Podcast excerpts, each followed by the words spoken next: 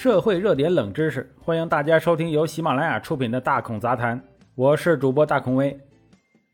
十月十四日，罗小猫猫子在自己直播间中举起一瓶掺有农药的饮料，在一些网友的催促下，他当着几十万粉丝的面喝下了瓶中的液体。尽管罗小猫猫子拨打了急救电话，但农药敌草快，所含的剧毒令他回天乏术。最终抢救无效，撒手人寰。罗小猫猫子服毒身亡后，曾引发公众的巨大关注，舆论纷纷谴责那些在直播间写下无情弹幕的冷漠网友，认为这些人的网暴才让本身就患有抑郁症的少女喝下了农药。但当时谁会想到，这竟然还不是罗小猫猫子人生悲剧的终点呢？据这个《新京报》的报道，罗小猫猫子去世后。遗体被送到山东省济宁市文上县殡仪馆火化之后，本应将骨灰入土为安，但这骨灰呀却遭到了调换，而调换的用途竟然是用于配阴婚。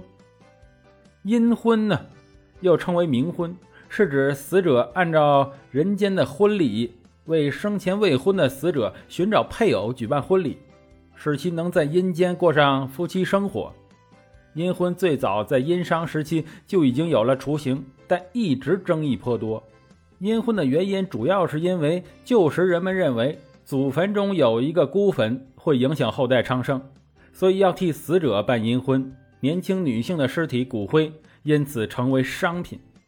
中国最早的冥婚记载始于商代，不过周代那时就明确指出冥婚是一种不合法理的行为。如《周礼·地宫》记载：“近迁葬者与嫁葬者。”可冥婚的风俗始终没有杜绝，一直在中国社会暗处运行。假如你是个心思敏感的历史读者，经常会发现历史古籍中就有这种记录。比如三国时代，曹操的儿子曹冲早亡，心疼儿子的曹操便聘了甄氏的王女作为儿媳，与曹冲合葬。唐代时候，唐中宗给自己被武则天杖杀的儿子李重润举行了冥婚，在皇帝带头的情况下，众人开始效仿，并试图将冥婚纳入当时婚姻制度中。直到五代时期，后唐的唐明宗下诏，才让大臣废除了这些陋习。时至今日，随着社会文明的进步，阴婚这一陋习本不应该死灰复燃的，但在民间，它却转入地下交易。形成了专门的产业链，成了一些人的敛财手段。年轻漂亮的女死者在冥婚的市场中最受欢迎。当罗小猫猫子被宣告死亡的那一刻，她在有些人的眼中就从一个人变成了一件上等的商品。在这件案件中，汶上县的殡仪馆火化工邵某负责偷换，雷某负责运输，张某负责联系买家。这三个人已经构成了一个完整的骨灰供应链。在记者的采访中，嫌疑人张某的妻子透露，因为配冥婚的对方没有相中，所以最后罗小猫猫子的骨灰并没有卖出去。张某的妻子同时透露，惦记罗小猫猫子骨灰的不止丈夫一个人，还有其他同行也想赚这笔钱。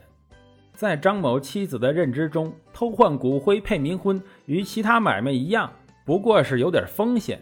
但在报酬面前，似乎不是什么大事儿。他居然说配冥婚就是为了一点财，本来就没多点事儿，赶在风口浪尖上就成了事儿了。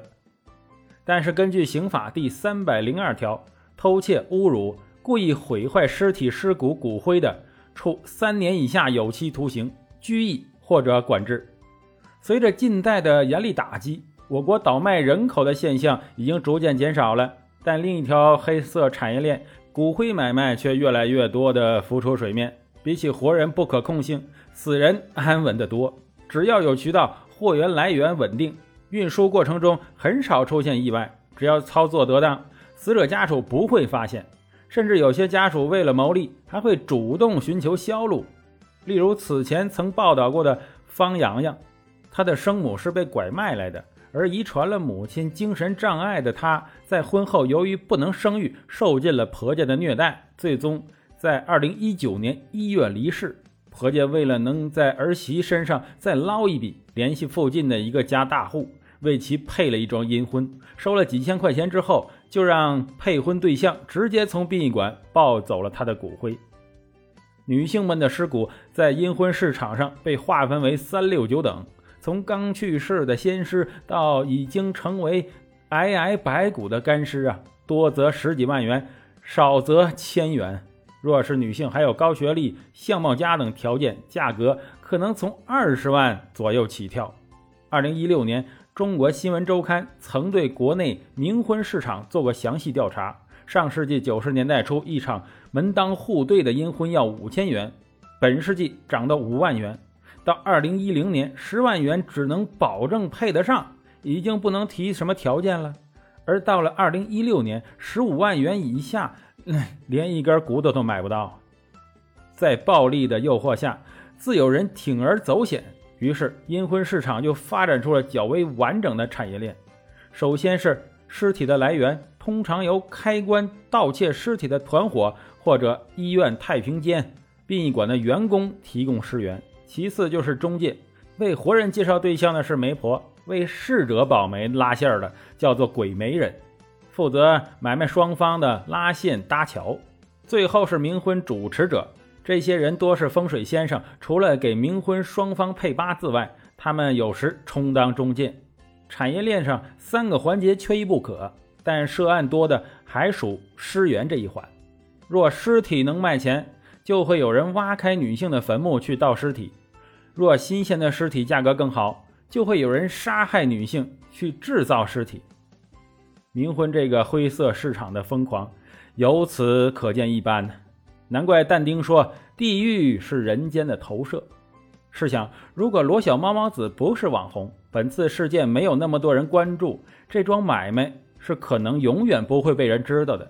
他的家人和粉丝说不定每年都对着一捧黄土纪念，而嫌疑人依然会从事着这件为一点财而已、没什么大不了的事儿。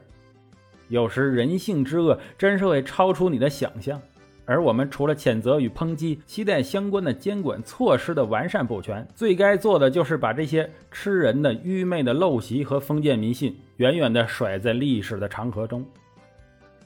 好了，感谢收听本期的大孔杂谈，我是主播大孔威，喜欢的话请订阅关注，咱们下回再见。